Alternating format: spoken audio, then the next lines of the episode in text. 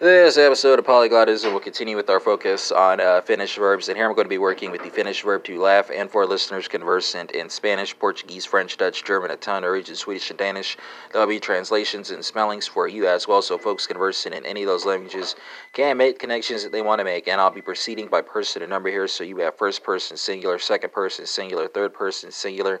She has laughed, he has laughed, uh, it has uh, laughed. Uh, a corporation uh, cannot be person if it can never get to near corporis, even in infancy.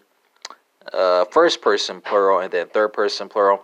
Uh, so Finnish folks, uh, you'll take us away here, and that's going to be uh, that is going to be uh, Olen, Olet, On, no, and Oleme, Ovat, no, Runat, spelled N A U R A N U T and N A U R A N uh, A T, if I'm not mistaken, right?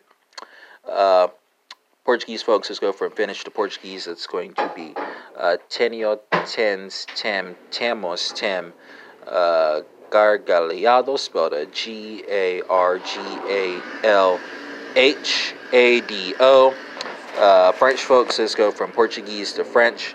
That's going to be I, a, a, avon, ont uh, Rigole, spelled R I G O L E.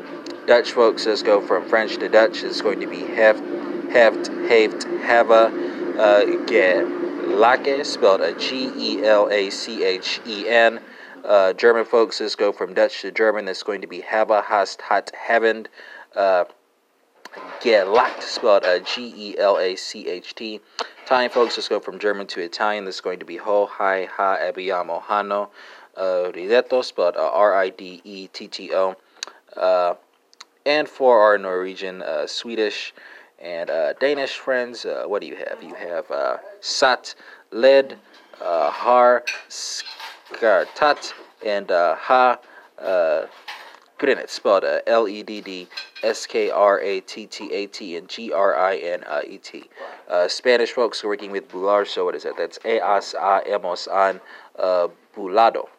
And that concludes this episode of Polyglotism, which focused on the uh, Portuguese verb, well, not the Portuguese, the Finnish verb uh, to laugh. And we had comparisons to Spanish, Portuguese, French, Dutch, German, Italian, Norwegian, Swedish, and Danish.